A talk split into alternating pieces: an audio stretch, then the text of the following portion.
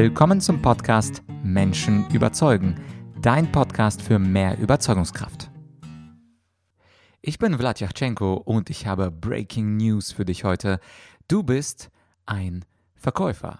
Ob du willst oder nicht, ob du Angestellter bist oder Selbstständiger, ob du Ingenieur bist oder Student oder Unternehmensgründer, die Amis haben da so einen ganz schönen Spruch: Life is a sales talk. Das Leben ist ein Verkaufsgespräch. Und in dieser Folge erfährst du, warum das so ist und was wir von professionellen Verkäufern lernen können in unserem Alltag und natürlich für unser Business. Also fangen wir gleich an mit Frage Nummer 1. Warum ist jeder Mensch ein Verkäufer? Also Verkäufer im klassischen Sinn, das sind wir uns einig, die verkaufen bestimmte Produkte oder Dienstleistungen. Verkäufer zum Beispiel von Brötchen, von Staubsaugern, von Versicherungen, alles Mögliche, was es da draußen zu kaufen gibt. Aber was ist eigentlich mit einem Bewerbungsgespräch? Was ist mit einer Beförderung, die wir anstreben? Was ist mit einer Gehaltserhöhung, einer Präsentation des eigenen Projekts, vielleicht beim Kunden? Oder was ist mit einem Date? Also, wenn wir das wirklich genau überlegen, dann versuchen wir den anderen immer, wenn wir reden, von uns oder von unseren Ideen oder von unserer Qualifikation zu überzeugen. Meist sind wir aber das Produkt. Wir merken es nur gar nicht. Wir denken, die Produkte, das sind die Sachen auf Amazon, aber in Wirklichkeit sind wir ganz häufig im Alltag das Produkt. Klingt komisch, ist aber wahr. Gehen wir doch einfach mal die gerade genannten Situationen einmal durch und analysieren diese aus der Lupe eines Verkäufers. Also, Situation Nummer 1, ein Bewerbungsgespräch. Ich glaube, ganz klassisch, wir bewerben uns beim Arbeitgeber, wir schreiben unseren Lebenslauf, dort preisen wir unsere tollen Stärken an, sagen, warum wir geeignet sind für die Stelle, und wir möchten den Arbeitgeber überzeugen, dass wir das Gehalt wert sind, was er uns gibt pro Jahr, und dass wir für die Stelle passen, besser als jeder andere Bewerber. Frage also an dich: Ist ein Bewerbungsgespräch ein Verkaufsgespräch? Ich sage ganz klar, natürlich. Das Produkt, das sind wir, und das, was wir dafür bekommen, ist das Jahresgehalt, vielleicht plus Boni, vielleicht plus irgendwelche geldwerten Leistungen, vielleicht auch etwas anderes, aber jedenfalls sind wir das Produkt und wir verkaufen uns. Und wir wollen gekauft werden, in diesem Fall als Arbeitnehmer. Was ist mit der zweiten Situation, mit der Beförderung? Wir haben bereits den Job, wir hätten gerne aber vielleicht eine Senior-Position. Und wir würden gerne mehr Verantwortung übernehmen. Wir hätten gerne neue Aufgabenbereiche, wir würden vielleicht auch eine Filiale leiten oder ähnliches. Also versuchen wir wiederum den Chef oder die Chefs zu überzeugen, dass wir befördert werden sollen. Also mehr Verantwortung bekommen, also verkaufen wir uns wieder selbst. Nur diesmal nicht für einen neuen Job, sondern für eine neue Position. Vielleicht ist das derselbe Job, nur mit einer anderen Betitelung. Vielleicht ist das derselbe Job, nur mit mehr Aufgabenbereichen oder anderen Projekten. Aber die Beförderung ist ein klassisches Verkaufsgespräch. Was mit der Gehaltserhöhung? Ja, wir sind wiederum in einer Position. Wir versuchen, unseren Arbeitgeber davon zu überzeugen, dass unsere Arbeitsleistung nun höher mit Geld ausgeglichen werden soll, zum Beispiel, weil wir mehr Leistung erbringen, zum Beispiel, weil wir Dinge tun, die außerhalb unserer normalen Aufgaben liegen. Ich habe ja in einer der letzten Folgen über die 3 Tipps zur Gehaltserhöhung gesprochen bereits, also falls du die Folge noch nicht gehört hast, scroll einfach mal durch, da gibt es 3 beste Tipps zur Gehaltserhöhung, aber letztlich verkaufe ich mich wiederum und ich verkaufe mich, um mehr Gehalt zu bekommen. Was ist mit Situation Nummer 4, Präsentation des eigenen Projekts? Ich präsentiere mein Projekt zum Beispiel als Selbstständiger. Das ist ja ganz einfach, wenn ich als Selbstständiger ein Projekt verkaufen möchte oder eingekauft werden möchte als Berater, dann bin ich natürlich wiederum das Produkt. Und selbst wenn ich ein Projekt innerhalb einer Firma pitche, wenn ich ein Projekt meinem Team vorstelle und angenommen, es ist nicht klar, ob Projekt A oder B durchgeht und ich vertrete das Projekt A, dann verkaufe ich dem Team das Projekt. Ich verkaufe die Idee, dass dieses Projekt A besser ist als das Projekt B. Oder die letzte und natürlich die interessanteste Situation bei einem Date. Das Date ist natürlich, was sonst, ein Verkaufsgespräch. Ich versuche meinem Date zu erläutern, warum ich super bin. Ich versuche zu sagen, dass das Date mich auf jeden Fall bei einem zweiten Treffen sehen wollen soll. Natürlich unter Voraussetzung, dass ich mein Gegenüber mag, aber bei einem Date versuchen wir uns zu verkaufen. Nicht selten schminken wir uns, ziehen besonders schöne Klamotten an, einige gehen nochmal zum Friseur, einige parfümieren sich nochmal ganz gesondert. Natürlich alles, um den eigenen Marktwert zu steigern. Also wir sehen, es gibt, egal welche Situation wir mit anderen Menschen nehmen, es gibt einfach kaum etwas, was nicht zum Verkaufen dazugehört. Das ist, wie gesagt, auf den ersten Blick etwas überraschend, aber in Wirklichkeit sind wir alle Verkäufer. Nun haben Verkäufer jetzt nicht den allerbesten Ruf. Ja, es gibt ja diesen fast schon pejorativ gemeinten Satz, ja, das ist so ein Verkäufer oder der will mir doch irgendwas verkaufen. Also das Verkaufen hat bei uns in Deutschland keinen guten Ruf und das ist etwas anders in Amerika. Da haben die Sales Guys einen nicht so negativen Ruf. In Deutschland ist das ein bisschen verpönt. Aber wenn wir uns das wirklich mal anschauen und analysieren, dann müssen wir zugeben, na, in Wirklichkeit verkaufen wir auch. Nur verkaufen wir eben meistens irgendwelche Ideen, irgendwelche Projekte oder irgendwelche Vorschläge und hoffen, dass sie von anderen gekauft werden. Und gekauft meint hier nicht unbedingt mit Geld, sondern mit zum Beispiel Aufmerksamkeit oder beispielsweise mit einer bestimmten Zeit, die der andere für uns dann investiert. Sogar im Bereich bei der Caritas wird verkauft, nur eben nicht im Standardsinne.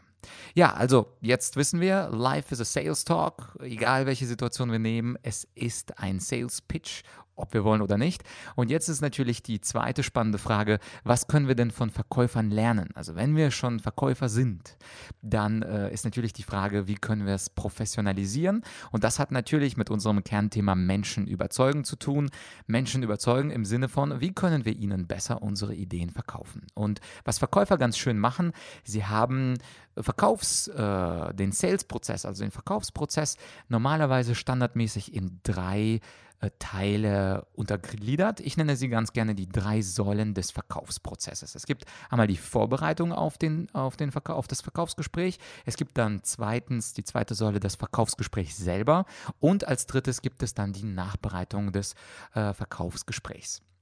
Schauen wir uns mal die drei Säulen hintereinander an. Also bei der Vorbereitung, wenn ich jemandem was verkaufen möchte, und das kann man, wie gesagt, sehr schön darauf anwenden, wenn ich jemanden überzeugen möchte, wenn ich eine bestimmte Idee jemandem verkaufen möchte, dann stellt sich ein guter Verkäufer folgende Fragen. Er stellt sich zuerst mal die Frage, wer ist der Kunde? Ist das ein Fachmann? Ist das ein Laie? Welcher Persönlichkeitstyp ist er? Ist er eher dominant, möchte viel reden? Ist er eher so eine Labertasche und möchte viel reden und viel Anerkennung? Ist es jemand, der ruhig und introvertiert ist? Also wer ist der Kunde? Eine Analyse des Persönlichkeitstyps. Und darauf stellt sich dann der gute Verkäufer ein. Zweitens, wo hat der Kunde ein Problem oder wo glaubt der Kunde ein Problem zu haben? Denn der gute Verkäufer setzt natürlich nicht irgendwo ein, sondern am Problem des Kunden. Also der gute Verkäufer verkauft problemorientiert. Da, wo es beim Kunden brennt, das ist auch der Punkt, wo der Kunde etwas verändern möchte. Und anders formuliert, da, wo der Kunde ein Problem hat, ist auch der Punkt, wo der Kunde kaufen möchte. Also, wer ist der Kunde? Wo hat der Kunde ein Problem? Drittens, welche Lösung hat der Kunde bereits? Also, was ist sein aktuelles Produkt? Wer ist sein aktueller Dienstleister? Das heißt also, ein guter Verkäufer fragt sich immer, der Kunde ist ja nicht blöd, sondern der Kunde löst dieses Problem irgendwie auf irgendeine Art und Weise jetzt bereits. Oder er hat es gelernt, das Problem zu ignorieren. Das kann ja auch eine Lösung sein, einfach mal etwas zu ignorieren. Und diese Lösung, die vergleicht der Verkäufer mit seinem eigenen Produkt und natürlich argumentiert er im Verkaufsgespräch, warum die eigene Lösung des Verkäufers besser ist als die aktuelle Lösung des Kunden. Also, wir haben die Frage, wer ist der Kunde? Wo hat der Kunde ein Problem? Drittens, welche Lösung hat der Kunde bereits? Und die vierte Frage, wie kommuniziert der Kunde? Wie kommuniziert der Kunde ist vor allem wichtig darum, wiederum herauszufinden, was ist das für ein Persönlichkeitstyp? Also wer ist der Kunde? Bei der ersten Frage, da mache ich eine LinkedIn-Recherche, da überlege ich mir, was für eine Art Mensch könnte das sein? Und bei wie kommuniziert der Kunde, da sammelt der Verkäufer durch eine Textanalyse weitere Indizien dafür, wie der Kunde ist, was er denkt, wo er denkt, sein Problem zu haben. Und dazu analysiert man einfach die E-Mails, die man hin und her schreibt, die Sprache in den Telefonaten, falls welche schon vorgefallen sind. Und diese Kommunikation über diese Kommunikation kann man dann ein kompletteres Bild des Kunden erstellen, was der Verkäufer natürlich nutzt, um genau dort beim Gespräch anzudocken. Und natürlich fragt sich ein guter Verkäufer auch, warum könnte der Kunde nicht kaufen wollen? Also seine wahrscheinlichen Einwände. Die Einwände, die viele Kunden bringen und Profiverkäufer, die kennen die Standardeinwände. Die haben sogar eine Einwanddatei und haben auf jeden erdenklichen Einwand, der ihnen schon mal entgegengebracht wurde, eine Antwort. Die ist manchmal auswendig gelernt, manchmal ist sie ungefähr auswendig gelernt, manchmal weiß der Vertriebler oder Verkäufer grob, was er dazu zu sagen hat, aber er ist nie sprachlos. Er hat jeden Einwand schon einmal durchdacht, schon einmal gehört und weiß, was er darauf zu sagen hat. Und genau das Gleiche könnten wir machen, wenn wir jemanden überzeugen wollen. Wenn wir also mit einer Idee zu unserem Chef oder zu unseren Kunden oder zu unserem Kollegen hingehen, dann denken die meisten daran, wie sie ihr Argument stärken könnten. Sie denken daran, was für ein Beispiel sie integrieren könnten, noch eine Studie hinterher, vielleicht noch ein Bild oder. Aber viele Menschen vergessen, sich die Frage zu stellen, wo könnte mein Zuhörer, mein Kunde, mein Kollege, mein Chef einen Einwand haben? Und am besten hat man nicht einen Einwand, sondern man überlegt sich gleich 3, 4, 5 Einwände, die der andere haben könnte. Natürlich muss man sie nicht selber zur Sprache bringen, aber darauf vorbereitet sein, was kommen könnte. Das macht ein guter Verkäufer immer und das können wir von ihm lernen. Die zweite Säule nach diesen Vorbereitungspunkten ist natürlich das Verkaufsgespräch selbst. Und das gliedert sich normalerweise wiederum in 5 Punkte. Man unterscheidet da zum ersten mal den Smalltalk, zum zweiten die Bedarfsermittlung, zum dritten die Argumentation, zum vierten die Einwandbehandlung oder auch die Vorwandbehandlung und zum fünften den Abschluss. Was ist damit gemeint? Also Verkaufsgespräch startet immer mit Punkt Nummer 1 Smalltalk. Das ist einfach ganz notwendig, um eine Beziehung aufzubauen. Also nicht sofort Butter bei den Fische machen, sondern erst einmal eine kurze Einführung machen. Wie geht's den Kindern? Wie war das Wochenende? Natürlich muss man aufpassen, bei den ganz Zahlen, Daten, faktenaffinen Menschen kann man den Smalltalk manchmal auch weglassen oder fast komplett weglassen. Aber bei den meisten Menschen ist das eine schöne Empfehlung und es gibt natürlich auch Vertriebler, die sagen, das ist der wichtigste Teil. Das ist der Teil, wo ich die meiste Zeit verbringe, um den Kunden noch einmal noch besser kennenzulernen. Der Punkt Nummer 2 ist die Bedarfsermittlung. Das bedeutet, jeder Verkäufer möchte zunächst einmal feststellen, was hat der Kunde überhaupt für einen Bedarf. Also das heißt, bevor ich meine Ideen loswerde, will ich erstmal wissen, in welche Richtung muss ich denn gleich argumentieren. Interessiert ihn A, B oder Y, Z? Und manchmal reden wir an dem Interesse und am Bedarf unserer Kollegen, unserer Kunden und unserer Chefs vorbei, weil wir eben noch nicht im Vorschritt definiert und für uns geklärt haben, was der Chef zum Beispiel für einen Bedarf hat. Was möchte der Chef nächstes Quartal erreichen? Was möchte mein Kunde nächstes Jahr erreichen? Was möchte mein Nachbar oder meine Freundin überhaupt erreichen? Und diese Bedarfsanalyse, die setzt die Bühne dafür, nämlich für den Punkt 3, für die eigentliche Argumentation. Das heißt also, ein guter Verkäufer hat viele Argumente parat, also er weiß, jetzt plakativ gesprochen, 5 Einwände und 7 oder 10 Argumente, warum sein Produkt toll ist. Er weiß aber nicht, welches Argument er bringen soll, weil das Argument 1 funktioniert bei einem Kundentypen besser, das Argument 7 funktioniert beim zweiten Kundentyp besser und die Bedarfsermittlung, die ist eben super wichtig, herauszufinden später, welches Argument er als erstes bringt. Manche Menschen sind beispielsweise sehr sicherheitsorientiert. Bei diesen Menschen bringt man natürlich die Sicherheitsargumente. Einige Menschen sind unglaublich neuheitsorientiert. Bei denen bringt man die neuen Aspekte heran. Dritte sind wiederum unglaublich profitorientiert, da bringe ich natürlich die Profitargumente, aber erst nach der Bedarfsermittlung. Und ich brauche nicht 100 Argumente bringen, wenn ein Argument schon funktioniert. Ja, das hatte ich ja ganz ähnlich schon mal in der Folge über die 15 Argumentationstypen. Da gab es ja diese ganz berühmte lateinische Regel Argumenta ponderantur non numerantur. Das heißt, die Argumente sollen gewichtig sein und nicht einfach nur aufgezählt werden. Ja, und nachdem wir also die Argumente bringen, und zwar nicht alle, sondern vielleicht 1 oder 2 wesentliche, da geht es natürlich darum, anzuhören, was der Kunde denn zu sagen hat. Und anschließend kommen häufig die Einwände oder die Vorwände. Die Einwände, das sind wirkliche, sachliche Kritikpunkte des Kunden und häufig haben Verkäufer auch gar keine Angst vor Einwänden, denn die wissen, Einwände sind gut. Das heißt, wenn ein Einwand kommt, heißt das, dass der Kunde Interesse hat. Und so sollten wir auch von den Verkäufern lernen, wenn uns jemand Einwände entgegenbringt, dann nicht gleich alles zusammenziehen, sich zurückziehen und sagen, okay, ich gebe auf, sondern ein Einwand ist eine gute Möglichkeit, um eben noch zusätzliche Argumente zu bringen oder etwas zu erhellen, was der Kunde noch nicht verstanden hat. Bei der Vorwandbehandlung, da geht es wiederum um bestimmte Vorwände, das heißt Pseudogründe, warum der Kunde jetzt nicht entscheiden möchte. Ja, ich muss noch mit meiner Frau darüber sprechen, ich muss noch eine Nacht drüber schlafen.